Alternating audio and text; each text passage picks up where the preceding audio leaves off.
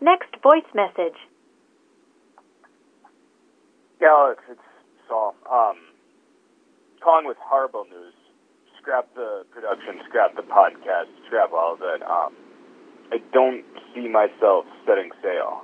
Um, the packing fiasco of what to choose and more importantly what not to choose is one of the worst pickles that I've been in, and I am almost at the point of simply um, scrapping the whole thing. I don't know if this is really going to work. So, uh, yeah, I not not the finest hour, not the best day. End of message.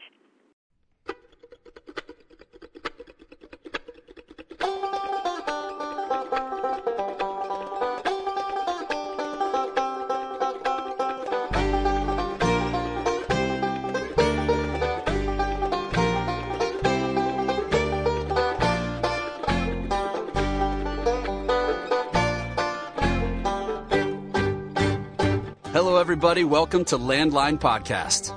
You're lucky because on today's episode, it's Saul versus Alex, Alex versus Saul.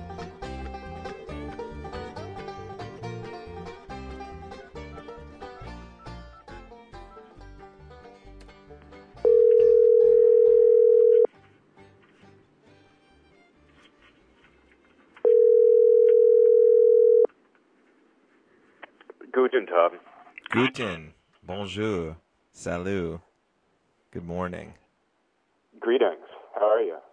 I'm good. I feel like this is uh, I'm I'm meeting up with a an old flame, and I have to learn how to consummate our relationship once again. And just remember how to charm my pants off. Exactly. Um, welcome back to Landline Podcast. It's been too long. It has. It has.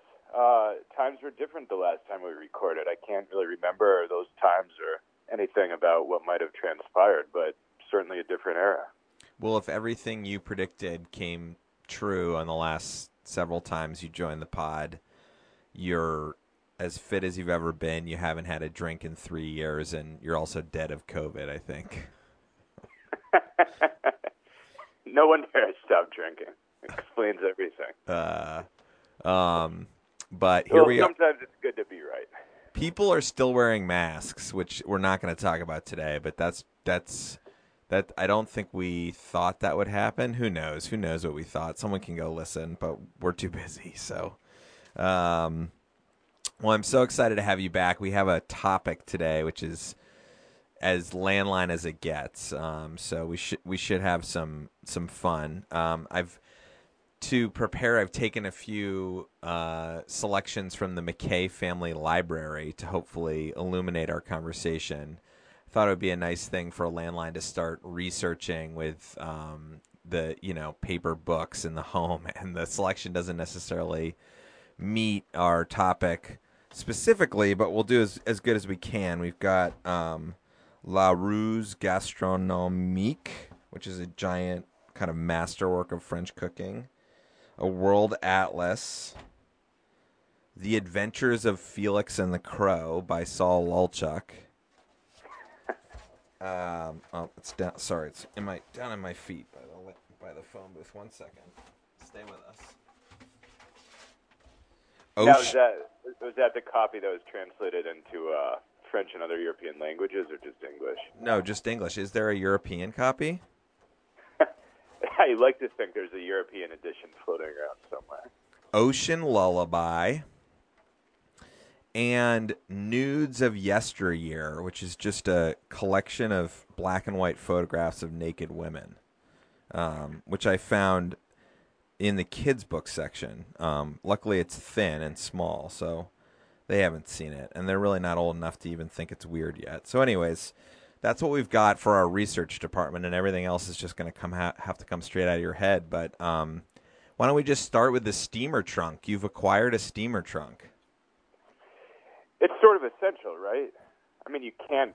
I think legally, you cannot set foot on a steam ship without a steamer trunk, right? I those are the rules as I understood them. Well, it's interesting because that's something that kind of gets to the heart of the matter, which maybe we should just start with, which is your pending disappointment. So, um, I, I, you know, your expectation that people are going to act correctly on the um, experience you're about to have, and I'm just going to be so fascinated by whether or not your fantasy, which I share, um, will come to reality the way you want. And I think that um, cell phones are going to have so much to do with that. So it's it's uh, that's kind of like the inner onion of this conversation. But you're going on a voyage. Why don't we start there? Where where are you going? When are you leaving? Um, and uh, you know where where is it going to take you? Well, nuts nuts and bolts. Um, I had to get across the Atlantic uh, to reach my destination, which ultimately will be Paris. And so obviously when you're crossing an ocean, there's not that many ways to go about it. You go either over it or on it. Um, or under it. I think unless you're a fiber optics cable or a submarine U-boat of some sort, um, you're not going that far under it. But I could be I could be wrong. Okay, um, your your sound is perfect right now, but then you like kind of go away and come back. So are you moving or is it just the phone? Because you're perfect right now. I'm I'm seated and stationary. Hmm. Interesting. Okay, well keep going. Sound it sounds good now. Yeah, it sounds good. It, it's it's it's it sounds great. The volume is kind of going up and down, but don't worry about it. I'll I'll I'll make sure it's okay. All right, all right. Since we're already going to destroy this part, maybe should I put in some sort of headset? Would that help? No, I think you're no. The quality is perfect. Okay, excellent. Um, so yeah, you to go to cross an ocean, right? Um, you have several ways to do it, and I decided that flying um, maybe just isn't my cup of tea as much as it is for some people. Uh, I like the stateliness of an ocean voyage, so we decided to um, book tickets on the Queen Mary embark uh, May 1st, set sail out of Brooklyn, and reach Southampton, UK, uh, a week later. So it should be a full week at sea. Wow, and and um, I did. I will admit to everybody, I I I was tempted to Google some information, and then I shut it down. Um, just kind of in the spirit of, of the pod, but it, it's the only ocean liner left. Did you know that? I that's what I heard something about that. I don't I don't know a huge amount about their scarcity, but this I know this is the single ship making transatlantic voyages at this point in time. I think everything else is technically a cruise where you're like just going around in a giant fat circle. And this is like a means to get from one point to another, and therefore it's a an ocean liner. Um, whether or not the structural differences uh, you know, uh, are there structural differences? I don't know because I'm pretty sure you can take a cruise from England to New York and then New York to Florida and back or whatever. But um, okay, so the Queen Mary two, and you told me in person that the steamer trunk was a pretty key part of that decision, or did wasn't it kind of like the egg did come before the chicken in this case? Well, they they always do for me. I mean, they they always do. Um, you know, it's like the time when I was, you know, out in, in a restaurant supply store and bought a um, one of those cone shape objects to serve fries at restaurants, table side. So I bought that and then realized that I needed the wax paper cones from a different surplus shop to put the fries in, and then I realized that I couldn't make fries without buying a fry machine. And then, last but not least, I bought potatoes. So I generally like to start at the end and work backwards, and that's basically what I'm doing here. We were talking about the sort of, uh, I guess, grief is one word for it. That steamer trunks are not just a bigger part of the world these days, and how exciting and useful they are, and how many different things you can fit in them, um, and do so while comporting yourself with a sense of style. Uh, so we landed on the idea of getting steamer trunks, and then from there is a very short step backwards to say we now need a steamer to put them on. And steamer trunks, kind of in the same, although more common, maybe not, well, yeah, more common, uh, same vein as as wooden phone booths. Like there are, there've got to be tens of thousands of steamer trunks on planet Earth.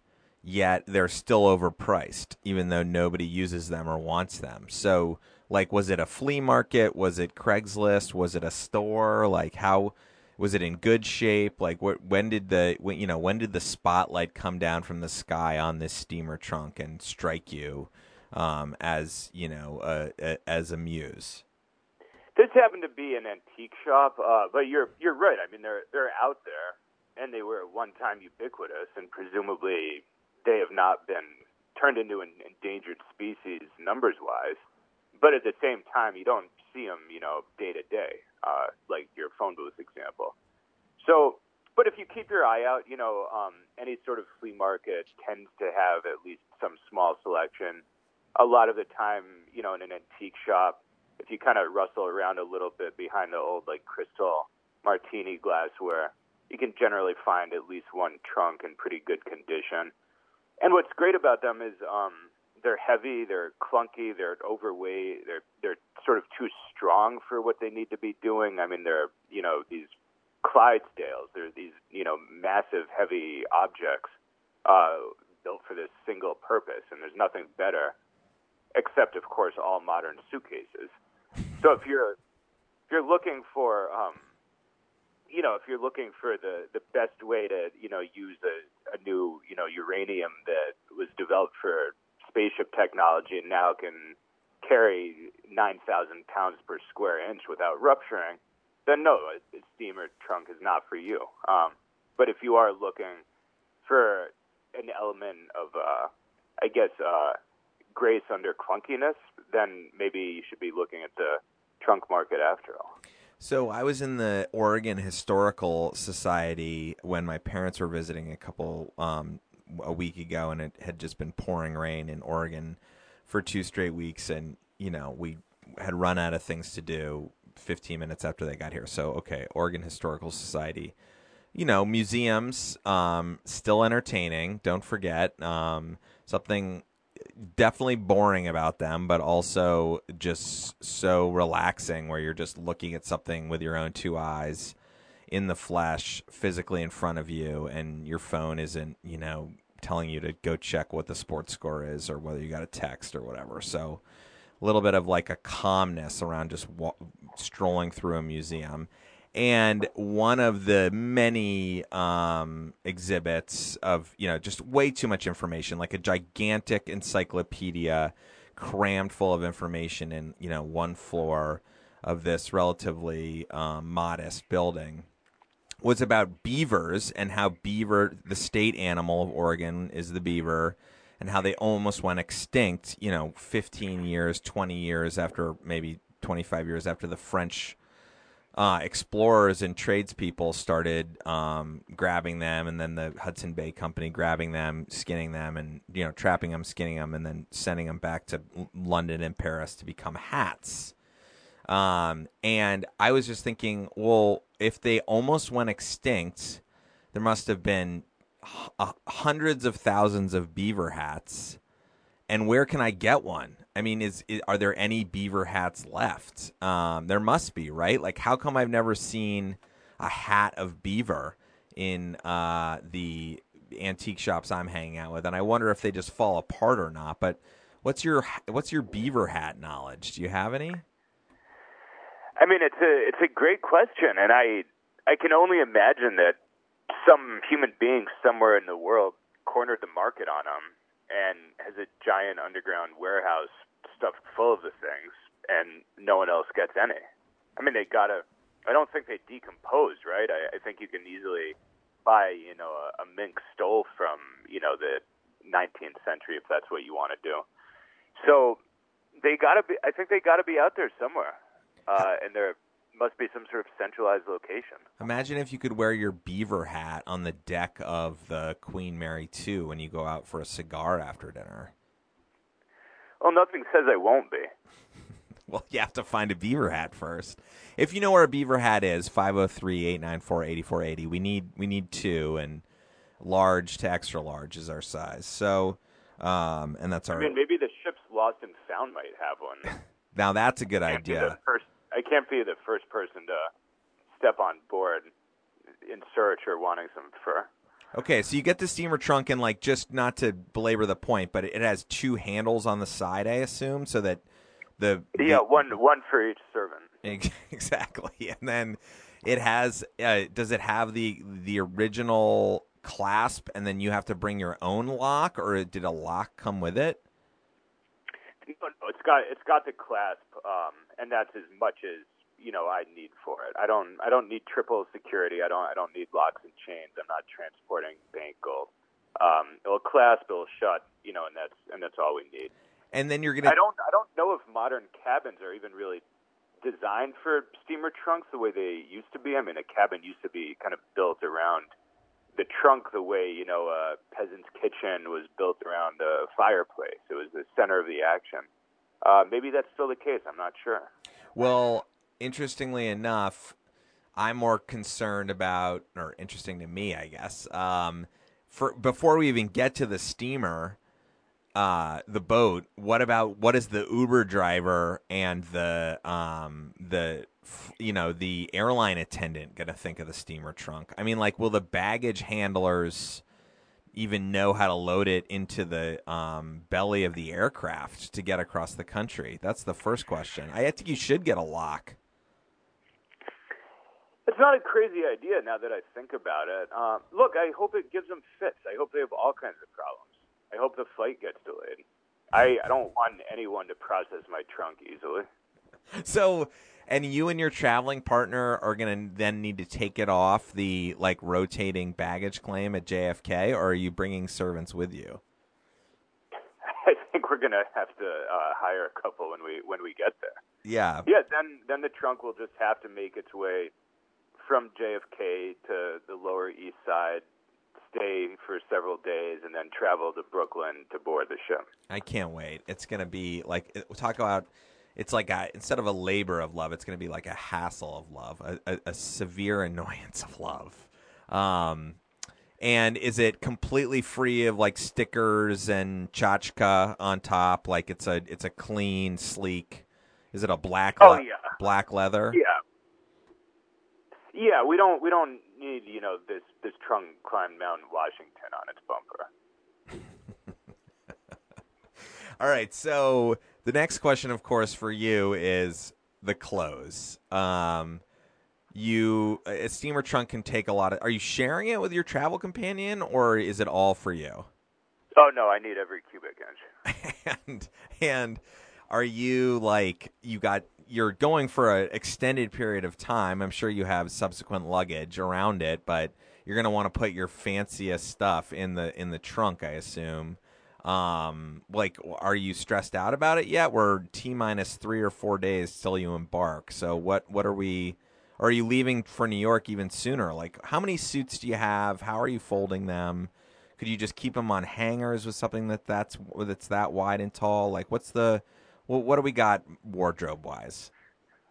I mean, you're asking the very questions that keep me up at night, and there's no easy answer, especially because you know going to one of the fashion capitals of the world. Um, my general plan is to show up as light as possible, so I can then leave as heavy as possible. Right? Like I'm, you know, I'm on the continent for acquisitions. So, by that logic, obviously you want to travel fairly minimally, you know, um, getting there eastward. The issue is the ship. Uh, I've calculated it. The voyage is seven nights. So, setting aside black tie for dinner, I'd need at least three different suits per day to kind of get me through it. So then we have a total of 21 plus evening wear brings you to 22.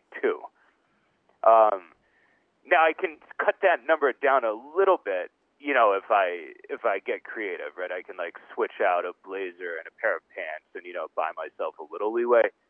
But there's no possible way do the math however you will that you can reduce that number by anything under 20. There's just it's impossible. Because you just want to be wearing a di- like you have to have a different look every day. You don't want to repeat any outfits. Is that the idea? Right. Well, I don't want to. I don't want to repeat. That would be ghastly. Uh, but yeah, of course, like the you know the you know suit the you know the you know tan you know three piece suit that I put on you know, post lunch to stroll around the deck is obviously not what I'd want to be wearing, you know, two hours later at five o'clock for cocktail hour. Well, what about in the? I mean, even the richest people on the Titanic probably re. And that's if that if you were waiting for a Titanic reference, there it is. Drink, everybody drink. If you're playing the Titanic um, drinking game, so even people, the richest, even Billy Zane on the Titanic must have like worn the same morning jacket a few times, don't you think? You think that they had different different looks for every single morning? Yeah, but look what happened to him. I, I'm not exactly trying to emulate the Titanic. All right, that's true. All right. Well, I mean, I'm not traveling with you, so I have no problem with the 20 suits. Um, and you don't want to. I mean, there's an opportunity to use the dry cleaning service and the you know the porter um, if you decide to send things out to be clean. So there is some upside to re-wearing clothing. Yeah, and just remember. I mean, the beauty about a ship is that you know your your trunk is never that far from your feet. So I intend to take full advantage of the proximity. If I if I if I decide to change twice before lunch one day, I'm damn well going to be able to do that.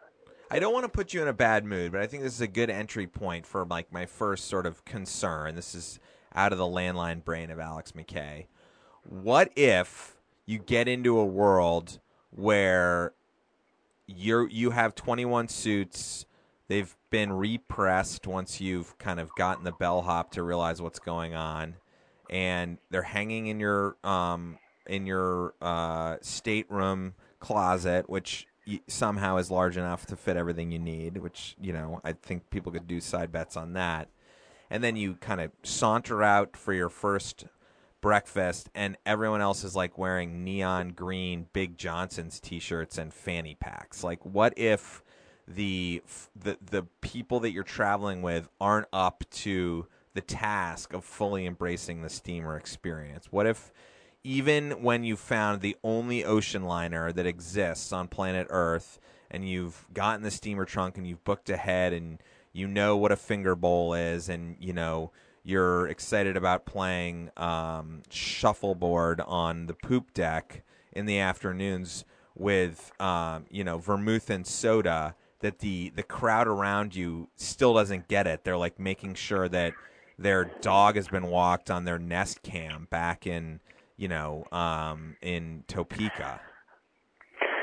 Yeah, I mean, of course, you're describing my worst nightmare. Um, I lived that nightmare. Uh, it was on a two night cruise from uh, Long Beach to Ensenada back in 2011. Uh, and I stepped out the first morning and was confronted by about 3,000 people in board shorts and bikinis, you know, running around drinking Coors Light and tequila shots.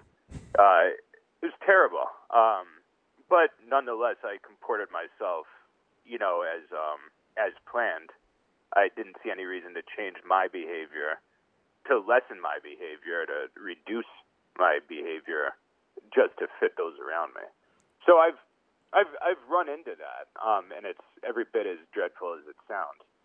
Look, I don't I don't have many expectations for this for what this ship is and what kind of world I'm stepping into. I want my bartenders to be wearing white gloves when they're mixing my cocktails. I want a grand piano with a pianist in every lounge. I want to eat roast beef and lobster nightly, on sometimes morningly as well. Um, I want to ideally like win a lot of money at the baccarat tables in the casino.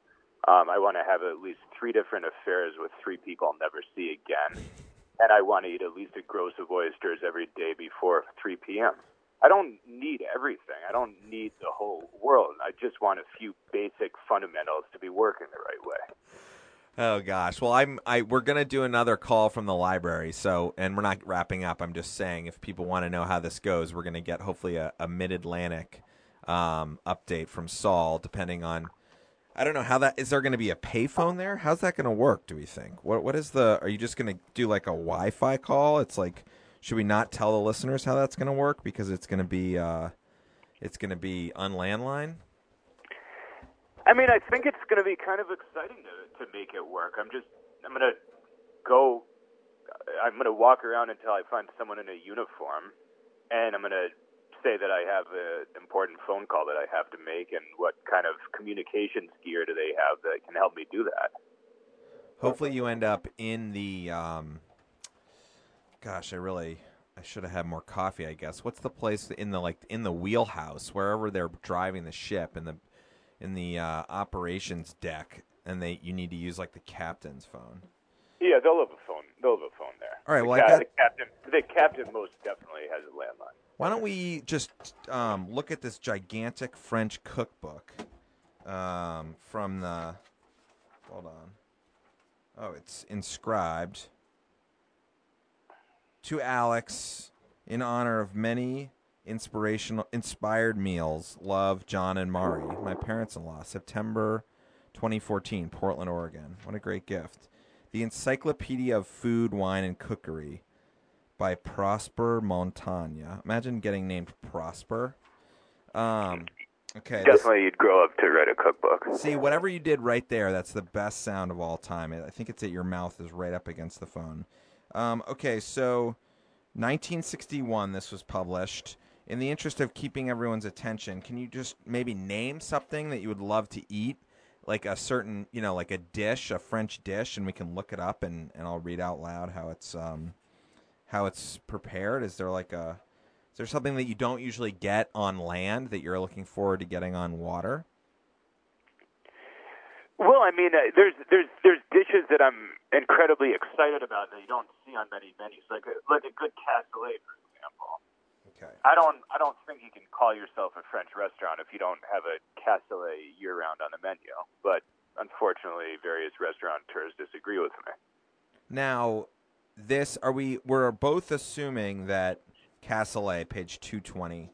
Um, we're we're assuming that this is French food just because of that's what we assume, but it is an English ocean liner. So, but the English wouldn't dare serve their own food. No, I mean maybe beef Wellington we could talk about. Here we go. Hold on. Ooh, castrate. Let's just read what castrate.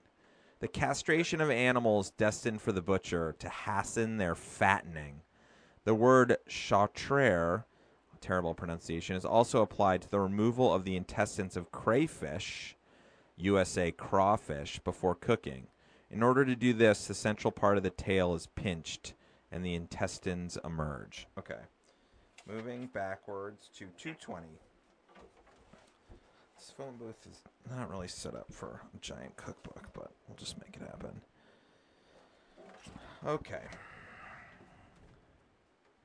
Cassoulet. Haricot bean stew, which is made more especially in Languedoc, where it originates.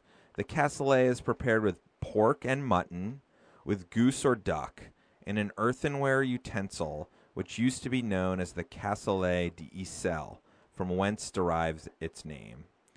Franc-Nohain, humorous poet, sang the praises of Languedoc cassoulet in his Nouvelle Cuisinière Bourgeois, a book in which many pungent poems are to be found. He even gives a recipe in verse for cassoulet, the substance of which is here extracted from the poem. All right, I'll read the poem and then we'll move on. On a moderate fire, I see two casseroles. In one, a leg of confit du veau or confit de canard, preserved goose or duck, as well as little sausages, ribs of pork, and loin of mutton, are browning. Do not forget the flavoring two tomatoes and two onions cut in four. Meanwhile, the white sauce, Soissons, haricot, are cooking gently in the other utensil. Let the cooking proceed for two hours, and then dispose the beans and meat in the same earthenware vessel, in such a way that the goose or duck, mutton, and pork are distributed between layers of haricot beans, all ready to melt in the mouth. After which, put the cassoulet in the oven. Then on the surface of the dish, a golden crust forms, thick and fat. Break it because this element must be incorporated with the rest of the ingredients. Put it back in the oven. Wait until another crust forms, which must be broken, and this time, and this must be done six times. Serve after breaking the crust seven times. unctuous and perfect. In Languedoc, a royal feast. This is called a haricot creme or cassoulet. Wow. What a beautiful summation. That is just. Hold on, let me just get this book out of this booth. It's. Uh, there we go. Wow, a lot more rum in here now. Um, unbelievable. I if you don't demand that your cassoulet is broken s- seven times, then you're no friend of mine. In fact, you might threaten to jump off the ship entirely if you feel that it's broken less than seven times. I'm, I will happily make that demand. And if they don't have a cassoulet cooking on board, then um, it's yeah, me in a lifeboat. I think. Landline.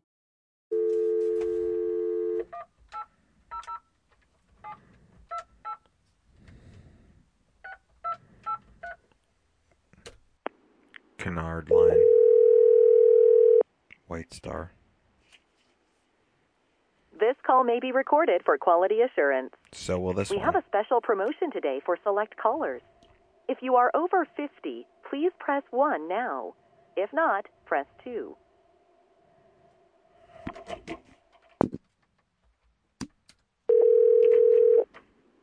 Just for calling today, you have qualified to receive free roadside assistance. Your free roadside assistance entitles you to free towing, three oil changes throughout the year, and much more. You get all of these roadside benefits absolutely free, and you can also save a guaranteed 50% on all of your car repairs when you participate in our Ambassador Auto Savings Program. To hear how you can qualify for our free roadside assistance program and save a guaranteed 50% on all of your auto repair expenses, press 1 now. Otherwise, press pound. Again, to hear how you can qualify. If you have a red, white, and blue Medicare card and would like to save money, lower your doctor copays, or receive additional benefits, please press 1 now. Don't miss out if you have the red, white, and blue Medicare card and are interested in learning about the options which may lower your doctor copays, provide additional benefits, or help lower your prescription cost. Press 1 now. Don't wait. Press 1 now to see how much you can save.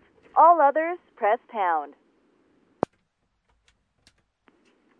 If you are currently receiving Social Security disability and want to save money, Jesus.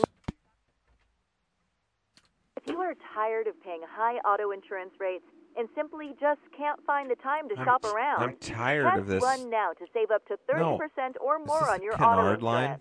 Hello, we is can this quickly give you offers from over the 40 Canard insurance line? carriers in just a matter of minutes.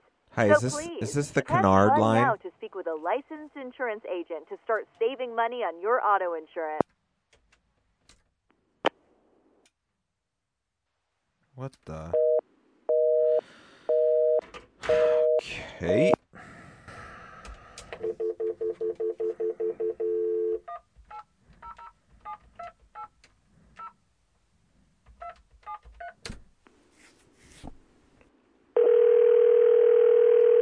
Hello, and please listen carefully as our menu options may have changed. Calls are recorded for quality assurance. Here too as well.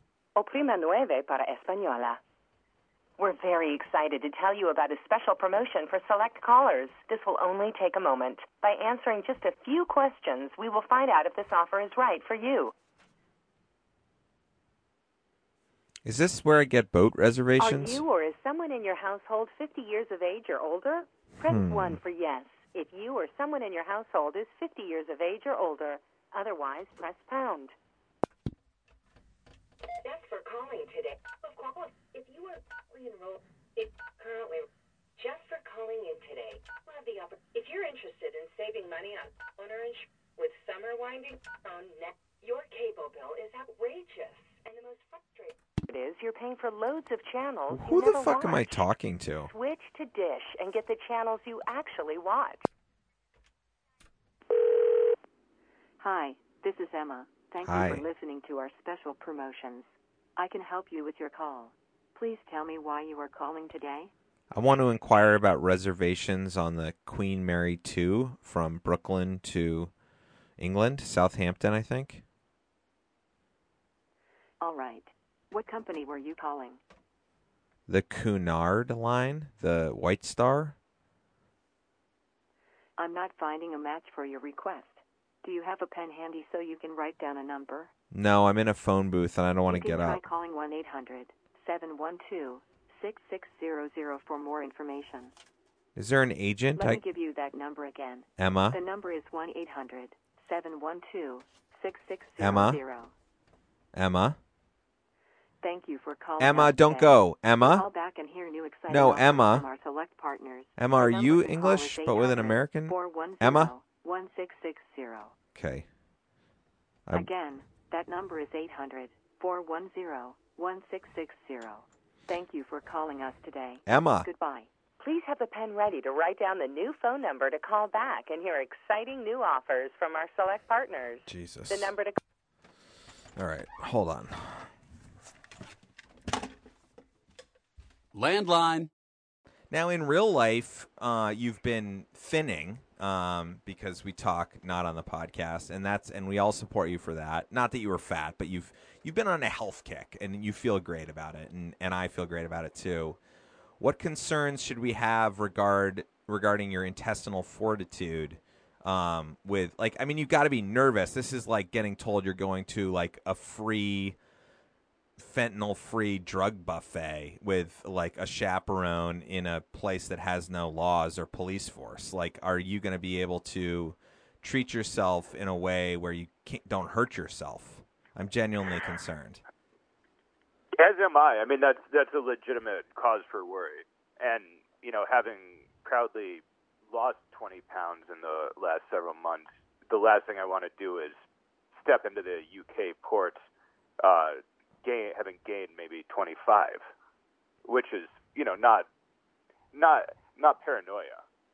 There's look, there's there's there's lots of food on this vessel. It's a, it's like a, a floating food palace and there's there's food from the moment you open your eyes in the morning to the moment you go to bed. There's midnight buffets, there's chocolate fountains, there's bar snacks, there's formal dinners, there's extravagant buffet breakfast spreads various meats and cheeses. There's pastry chefs on board working in shifts to turn out croissants. I mean, you know, this is this is a giant food palace that I'm stepping into. Um, I think my saviors, as I see it, one are going to be the simply the deck. I I think that I'm going to try to walk at least 20 miles a day, just in circles around the ship deck, and I think that's actually pretty a pretty pleasant way to while away time on a ship, uh, alone with your thoughts and a good cigar. And I think that that's something that I'm I'm counting on my own two feet to save me from my worst impulses. I also know that the ship gym and spa is an undervalued resource. My observation of cruise passengers in general is that many tend not to even know that there is one. Um, maybe the Queen Mary demographic will skew a little wiser, more more experienced, more grizzled, you might say. But I think that if I if I I think I think between laps around the ship, uh, going up and down the stairs uh, from top deck to bottom and so forth, and spending at least an hour minimum in the gym per day, I hope that I can balance out the effects of what is certain to be a quite serious overindulgence.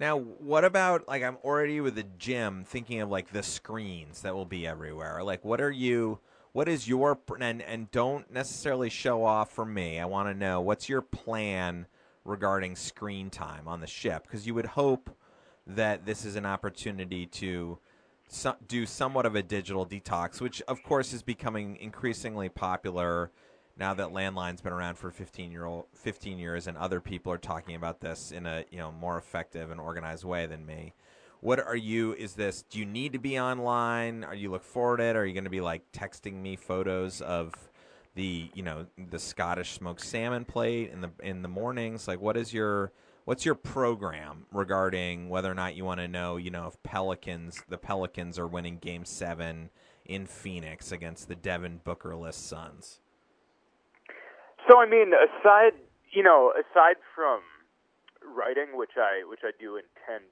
and look forward to doing on a daily basis in the library, aside from that, I don't I don't want to see a screen the entire week.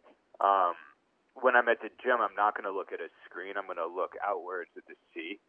Uh, I'm going to entertain myself with books, both ones that I'm bringing and also from the ship's library. Uh, I'm ideally not going to touch my phone even to turn it on until I reach the UK. Wow. I yeah, I I don't I don't really feel the need for them. And you know, people people talk about getting bored at sea. They say we need shore destinations. We need to be disembarking. We need to be going somewhere. They cringe when they say, "Oh, we have a whole day at sea." And I, to me, those people shouldn't be anywhere near an ocean if it's that much of a problem. Uh, I love every minute that I'm at sea. Uh, I could spend, without exaggeration, over a thousand nights on the Queen Mary without ever disembarking, and I think I'd be only happier. That's like uh, that character in that Amor Towles book that we read. Uh, the uh, the um, Yeah, gentleman in Moscow, Yeah. exactly. um, so Yeah, it has it has everything you want. Why why would you possibly want to be back on land? So you take off from Brooklyn. Now I'm looking at the World Atlas here. Um, I wish I had charts of the North Atlantic, but I don't. And you're going to be going, you know. Um, I wonder how. I wonder when the last time you see land is. Like, I don't know. Do you think you see Nova Scotia and Newfoundland from the ship just to keep things uh, close to land for that long, or do you think you are compl- like once you go to sleep that first night and wake up, it's ocean only until you see the UK? Do you have any sense of that? I think it's straight ocean. I th- I think they get out to sea and stay there. And then you're going to be going through, I, I believe, like the southern Labrador Sea. I don't know where technically the Labrador Sea starts, but that's like where all the boats from Gloucester go for that tuna fishing, like you see in The Perfect Storm. They go all the way up there. Um, I guess like off eh, this. I think it's called George's Banks, or um, so you're going to be in prime. You know, that's where the cod haven't yet gone extinct, although mm, they're getting close. And then just straight across the North Atlantic, um, you'll probably see other f- shipping vessels. I'd assume, right? There'll be container ships coming from Hamburg, full of VWs. I, do you have any concept of how many other ships you're going to see? Like, how fun is it going to be? I guess I'll just filibuster here a little bit to completely focus on the weather, sunset and sunrise, obviously waves, the conditions, um, whether or not there's other ships going on, whether or not there's an emergency. I wonder if you guys are going to do some sort of drill where you all have to get outside your rooms and practice getting, you know, lined up in case you have to get in lifeboats. There's going to be all kinds of activities that are uh, just based on where you are at that moment. Will you see whales? Will you see? I don't know. I mean, there's got to be. You'll probably start tracking the stars every night. There's so much to be excited about. Yeah, I mean the only thing you really have to watch out for is rogue waves. I I think if a if a rogue wave comes along, then then the game changes, and then things like, uh, well, yeah, that's that's that's your real enemy when you're at sea, scurvy and rogue waves. But every everything else is thrilling. I feel like gout could be a potential enemy for you as well, but um, it's I guess it's only a week. It'd have to be like immediate onset gout. I don't know if that exists or not. I was Well, we could switch out gout for scurvy. I will be eating plenty of citrus. um, so um, the the rogue wave situation. I was looking in our children's encyclopedia off the McKay family bookshelf because I thought I could bring that into our conversation to look up rogue waves because they do have an entire page around um, weather disasters. But someplace deep in my memory, I think you have a fear of rogue waves. Don't you have like a relatively serious concern about them?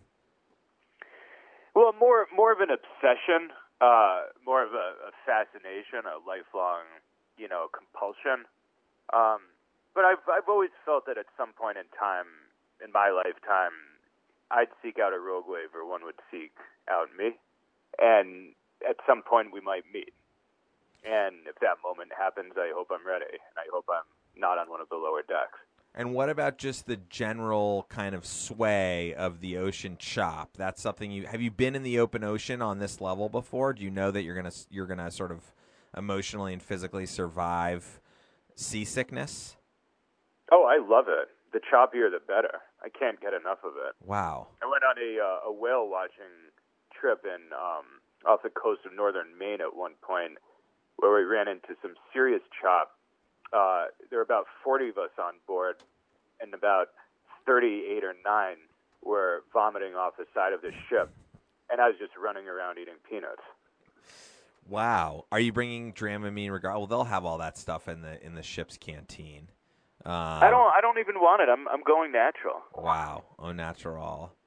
How exciting. Okay. Um, well, what else do you want to share? I mean, we we in, to get we set the stage. You're flying to New York. You're getting the steamer ship to the docks a few days later. You're you're handing it off to a porter. Bring you should bring plenty of cash for tips, if you ask me, um, or shillings. And uh, you know you're going to get on. You're going to unload.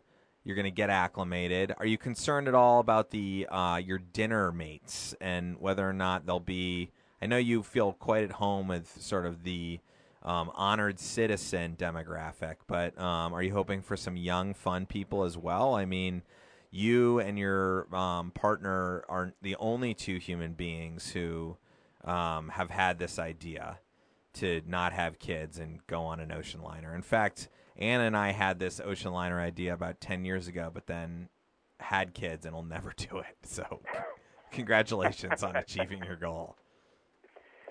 Look, I think um, I think there's going to be. I, I I don't really need uh, young people on board. I mean, if they're there, then great. Um, maybe I fit that bill still, maybe not. But um, I want I want people with with good stories. You know, I want I want I want to be sitting there swapping stories over, you know, brandy and cognacs late at night on the forward deck. Um, you got to imagine. You have to imagine that there will be. Like we have to assume that there'll be people sort of doing performance art, on, maybe not as well as you, but on par. Like if you can't have a long screenless conversation on the deck of the Queen Mary 2, you might as well jump off, right? I mean, that's basically that is literally the end of the opportunity unless you're I guess going to like deep in the jungle.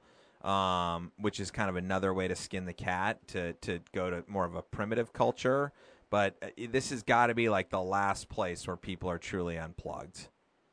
It's like when you go to one of your fish shows, right? I mean, it's it's drawing people of a certain mindset who are there for that particular thing. Yeah. So, to me, and that's not a, a swipe at a fish show, which I've yet to attend. God, God forbid. God forbid. I think that yeah, I, I think some I one has to believe that at least some of the people showing up to this thing, buying tickets to cross the Atlantic, uh, the old-fashioned way, share my lust for all things old-fashioned. I wonder what would happen if Russia launched the Satan II missile while you were mid-Atlantic and like where your what port you would go to. It's kind of the good a good start to a Emily St. John Mandel post-apocalyptic um, uh, story of like where does your boat go if uh, Western Europe has been Putinized. But I guess it's not really funny. I'm just trying to like you know. oh no, I've I've spent extensive time thinking about that scenario. Seriously, right? Because it's like you are gonna. This is like a little. This is. Luckily, there aren't U-boats as far as we know. I'm sure there are Russian U-boats. What would they be called? They'd be called something else. But um, yeah, imagine trying to do this trip in uh, 1939. It would be a whole different set of circumstances. That that that I've thought about those things, um, and yes, certainly there is. Uh, at least more of a chance than a year ago that you set sail and then suddenly, you know, both continents are reduced to a radioactive wasteland and you're kind of stuck, you know, in the middle fishing for tuna for the rest of your lives. Mm. I don't know. I guess, I mean, that's, we did, at some point we'd eat our way through the ship's provisions. Um, and then either the passengers turn on each other or escape via lifeboats, I guess. I don't know. All right. Well, we're excited to hear from you from the library. Um, I'm. I want the. Uh, I'm excited to find out about the social set that you fall in with, and uh, the. Of course, the dining will be um, excellent to hear about as well. Try not to eat a bad oyster. I think that that's like uh, priority number one. You don't want to have some sort of foodborne illness for 48 hours of this journey. Um, I think I, I'll give a shout out for the stars. I think that uh, seeing the stars has got to be one of the major priorities. They've got to be absolutely incredible. Um, and yeah, good luck at the baccarat table. I um I don't know. We're gonna miss you. I wish that like Landline Podcast could get sponsored by the Queen Mary 2. Figure out if there's any children on there too, because I think that people with children see if anyone with children is surviving and if their children are surviving. What's is there a pool? There's got to be a pool and a hot tub, right? No, there's like probably nine of each. Wow, how exciting! I mean, it could be. I mean, it's gonna be. Look, it might be the best way if you're a family to cross an ocean. I might. I might never fly across the Atlantic again, depending on how this thing goes. Well, that that would be an amazing, uh, you know, way to take back the life of the instantaneous gratification. Can I can I um can I wish you well with a book called Ocean Lullaby by Laura McGee Kvasnosky and Kate Indeed. Harvey McGee? This was given to this was given to my son Dewey, inscribed July eighth, twenty twenty one. To Dewey on your second birthday, because you love the ocean so much. Love Auntie. And this was published in. Manufactured in China. Nobody likes that. Copyright 2021. Ocean Lullaby. Song floats up, moon smiles down, while we rock to ocean sounds. Shh, hush, shh, hush, the ocean's soothing song. Shh, hush, shh, hush, we can sing along. Far offshore, the big whales doze. Moms nudge calves to keep them close. Turtles float and shut their eyes. Jellies undulate and rise. Shh, hush, shh, hush, the ocean's soothing song. Dolphins drift and mantas glide through the rocking, rolling tide. Along the reef, fish hide and spread, tucked into their coral bed. Shh, hush, shh, hush, we can sing along. Octopus dreams in her cave underneath the swelling waves. Tide pools catch the moonlight's glow, stars above, sea stars below. Shh, hush, shh, hush, the ocean's soothing song. Monk seals find a sandy shore, stretch their flippers, start to sto- snore. Rising waves break, spill and reach, smoothing footsteps from the beach. Shh, hush, shh, hush, we can sing along. You, my sweet, my sleepy child, rest here in my arms a while. As the new moon rides the sky, dream the ocean lullaby. Shh, hush, shh, hush, shh. There you go, Saul. That's what we're going to wish you a farewell journey with. I think I might call you up from the captain's phone every evening at about 11 p.m. and have you read that before I uh, drift off. That's a uh, a wonderful rendition and uh, as good a bon voyage as one could ask for. Well, I'm going to go to Powell's to the like um, shipbuilding section and get some sort of used, weird historical uh, encyclopedia of the building of the Queen Mary II, so I can tell you about the engine room. Please do. And maybe uh, that will be a uh, uh, maybe that will be the last call when we're actually setting sail. Call the landline anytime 503-894-8480 and um, yeah, let's see see how many people you can get on the uh, the decks of the QM2 to listen and we'll see what uh, Google says about their geolocation when I'm looking at the stats. I wonder when you press play um, or don't listen to my podcast on the Q, QM2. All right, well, thanks for being on Landline. Great to have you back. Uh, we wish you well. We'll be, f- if nothing else, fantasizing about your journey is a way to escape our own existence. And uh, buy some uh, ocean liner tickets out there, people. Let's drive the market to a place where there can be com- competitors. We don't want uh, the QM2 to be able to gouge us with these prices. They've got a monopoly on the North Atlantic. Turtle soup. That's the one. thing I forgot to include in my list of expectations. I want turtle soup served out of a large silver tureen at least three nights out of seven. All right. Well, we'll uh, I'll make sure I have the turtle soup page um, and the um, I'll even do a little background check on how turtles are probably more sustainable for the environment than, than cattle, and I'll bring that to the uh, to the next pod. Excellent. All right. Be well. Bon voyage. Bientôt. Bon voyage. Bye. Bye.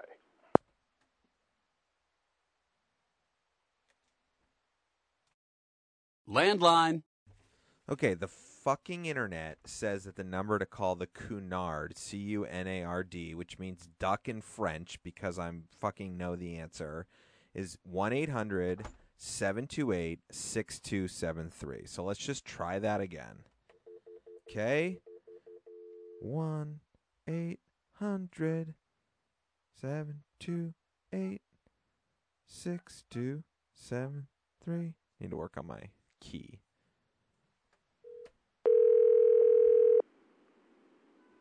Thank you for calling Cunard Line. Yes. Please be advised that your call may be monitored for quality and training purposes. If you are a travel agent, please press 1. To make a new booking, please press 2. If you have an existing booking or wish to speak to a customer service representative, please press 3. If you are calling to speak with your personal cruise vacation planner, Ooh. please press 4. Okay, but th- this is recorded as well, so consider yourself warned. Okay, one second.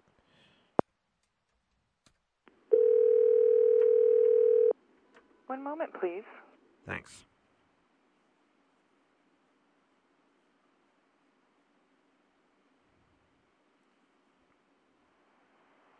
Thank you for calling. The current hold time is less than 30 minutes. If you hmm. are calling regarding your voyage departing within the next 14 days, please continue to hold. Otherwise, we encourage you to visit cunard.com for information. If you are currently booked for a future voyage, please click on Booked Guests to access and update your vacation information, including booking shore excursions, or you can call us back at a later time as we are open seven days a week. Can you call? Join Queen Elizabeth in 2022 as she departs on an unforgettable Alaska voyage. Embark from Vancouver or San Francisco and witness the wild beauty of the great land.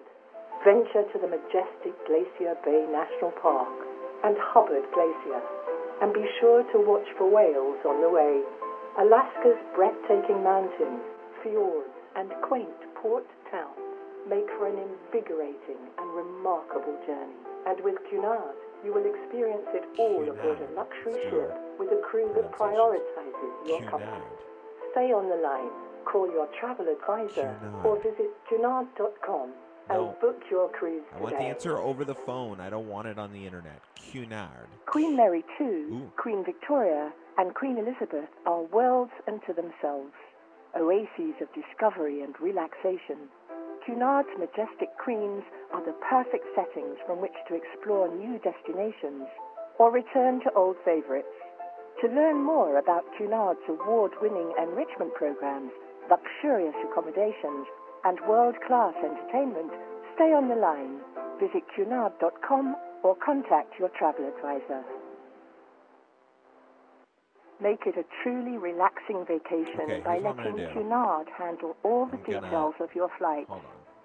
Cunard Shut up, Cunard. Okay, here's what I'm gonna do. I'll get a little bit back seamlessly coordinate your air travel with your Get cruise up here. itinerary. Okay. This improved program offers all oh, the benefits. A little bit too high on the Cunard. Okay, listen. This is what we're gonna do.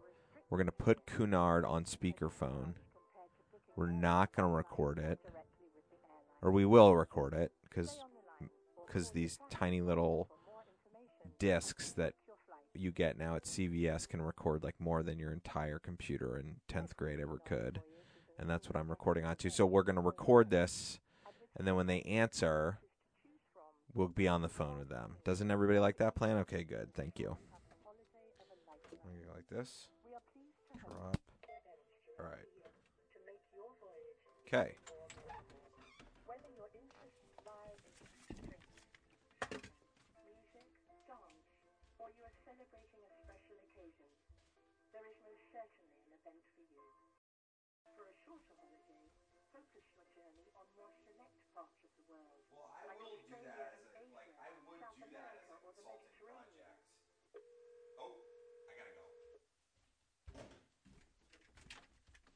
Afternoon, Cunard Line. This is Carmen. How may I help you? Hi, Carmen. I just wanted some general for information about the um, one-way trip from Brooklyn to the UK. Without a dog, though, right? No, why? No dogs allowed. Well, it's so full. It's so full, and people call me and they go, "Hey, I got a dog. I want to get." Well, it doesn't work like that. My kennels are very full, all the way to the last voyage that we have out for public sale.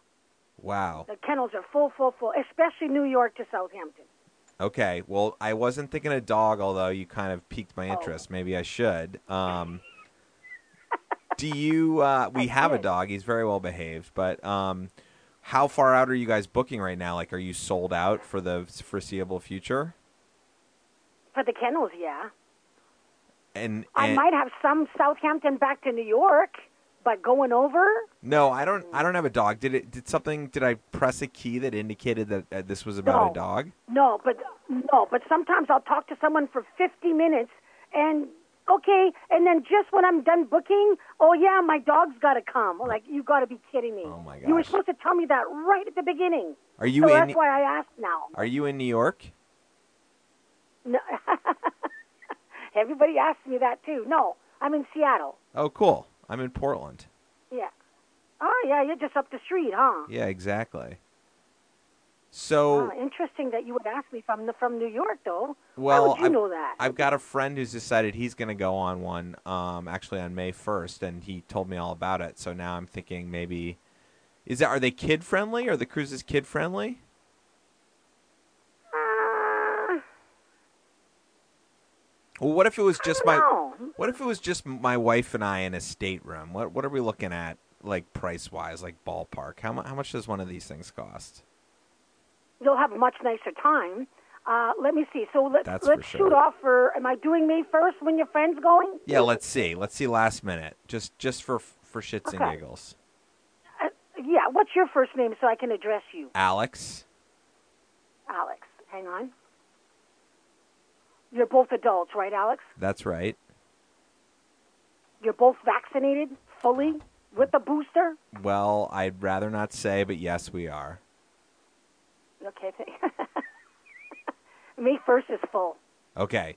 And so May does it does it no just go back and forth? Does it go and then turn around and come back? I assume you guys are trying to keep the boat in the water as much as possible. Well, yeah. Well, she, the ship stays in the water all the time. Right. But um, yeah, because we're so close to May first right now, she's shut down. So would it But, be just uh, basically two weeks after that, and then every two weeks for the rest of the year? Not necessarily. The Queen Mary 2 is the only ship that does it. Sometimes she'll do New York to Southampton, then she's going to do something in Europe, and then she comes back. Gotcha. So she doesn't always. Uh, so look, if I do six, let me give you an idea. I could do this just to show you. I have May 15th, June 5th, 8th of July, the 5th of August. You see, it jumps. Let's do July. Can we do July eighth? Let's see. Uh, let's see what's happening July eighth. July 8th, you want a least expensive in time? Mm, maybe like middle of the road. Okay. Uh, let me take a look here and see what I could do for you. What are you doing this for, Alex? Are you doing it just to see what the Queen Mary 2 is? Are you doing it because you want to go on a cruise, you're still working, you want a little bit of time off with your wife? Well, this is or you're probably- just doing it because you don't want to fly? Uh, this is more of a. This would be a pleasure trip. Um, but I think I'm more just looking for information around around the cost, and then I would probably nail down Right. dates once I kind of figured out, you know, when we could do it. So, so the most economic I could give you is a Delta Bravo. It is a full deluxe balcony, but it's obstructed by the safety boats. Okay. But the door opens, you got fresh air. So really, you still got the balcony. You're looking at sky and water the whole way. So this is the best economical way to go. For the both of you, with Cunard Care, which is the travel protection, you're looking at three thousand four twenty seven fifty eight. You each more the money. The only money you will spend that you will need to spend is the gratuities. The Yeah. tipping. It's called hotel and dining charges. It's eleven fifty per person per day. It'll be eighty fifty. So it's going to be one hundred and sixty one dollars. So if you were to go, you could say, look, tack my gratuities on, prepay them, and then when you get on the ship, you don't get that charge. Okay, amazing. The alcohol's not included. Okay, The aha. alcohol's not included. Okay. So, the, but, but the alcohol is just standard. A, a bottle of beer is five dollars. So if you go to a restaurant down the street from you, the alcohol on the ship isn't higher any, or any lower. In fact, it's about half So the there is a price tr- from what we're paying for beer. But the drink, yeah, I know, I know. The prices are going up. Uh, but uh, you know, there is a cocktail drink package. It's sixty nine dollars per person per day, and you both have to buy it. I love that price. Okay. Um, You're each allowed. You're each allowed a bottle of wine or a bottle of champagne on embarkation. Excellent. hmm And And then, and what um, about um like shows, entertainment, science lectures? Oh, that's all included. Cool. That's all included. Fun. And how are the seas on that ship? Like, uh, is it is it a rocky uh, voyage across the oh North no, Atlantic? she's got. She has all the bells and whistles. You know, she's got the stabilizers, and so this is July too. If you were talking to me January, I'd say, well, Alex, all my retired Navy people go on the January date. So I would say, mm, but July, August, September is the best times to do it. Fun. All right. And- So I would say And how we're we're approaching forty. Uh, you know, are there any young people on the boat? Do you think, or In July there will be. Cool. Absolutely. And even even my old people are very young because they're retired and they have a lot of money. yep? They're really young at heart. They really are. I had a guy last week. He was 98 flying to Barcelona. So really, you know, it, some people that are 60 they act like they're 100, and people that are 100 act like they're 60. So it really depends. But uh, you know what I say, Alex? Go check it out. See what it is. If anything, when you're 75, 80, you're going to say, "Oh, I've been on Cunard before." You won't have that. Oh, I'm scared to go. You've already saw what it is, you know. So sometimes when you're 40, it's a good time to do Cunard. You'll see if it's you. It's for you when you get older. All right, excellent. Well, No. let uh-huh. me let me check in with my wife, see what she thinks, and then. Let me know. All right, thanks so much. Have a good rest of your You're, day. you're all in. You're all in, Alex. When you book, you're going, you're paying, and you go. Okay. All right, have a good rest of your day in Seattle. Okay. We'll talk to you later. Bye. Okay. Bye bye.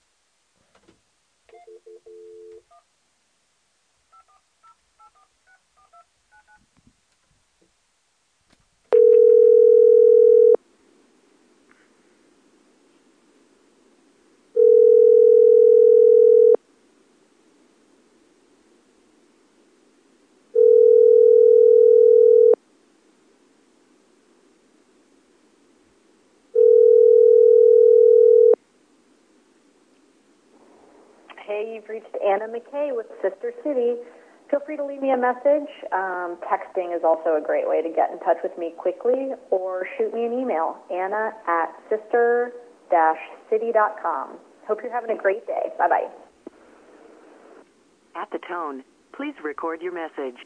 When you have finished recording, you may hang up or press 1 for more options. Hey, babe, the um, cocktail package on the Cunard Queen Mary 2 is $69 a day, but we both have to buy it. Eh, eh, eh, eh, eh, eh, eh. Bye.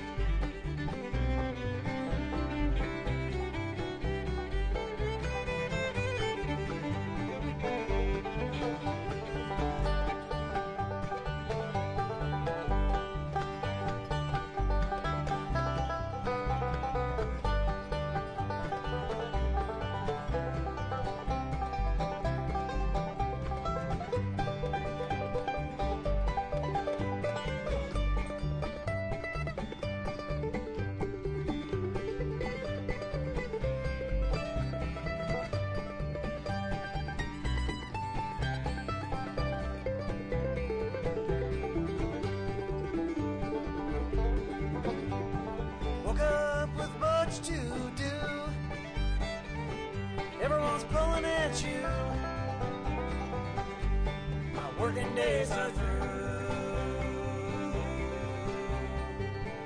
Festival. Working every day. Always been that way. Now it's time to play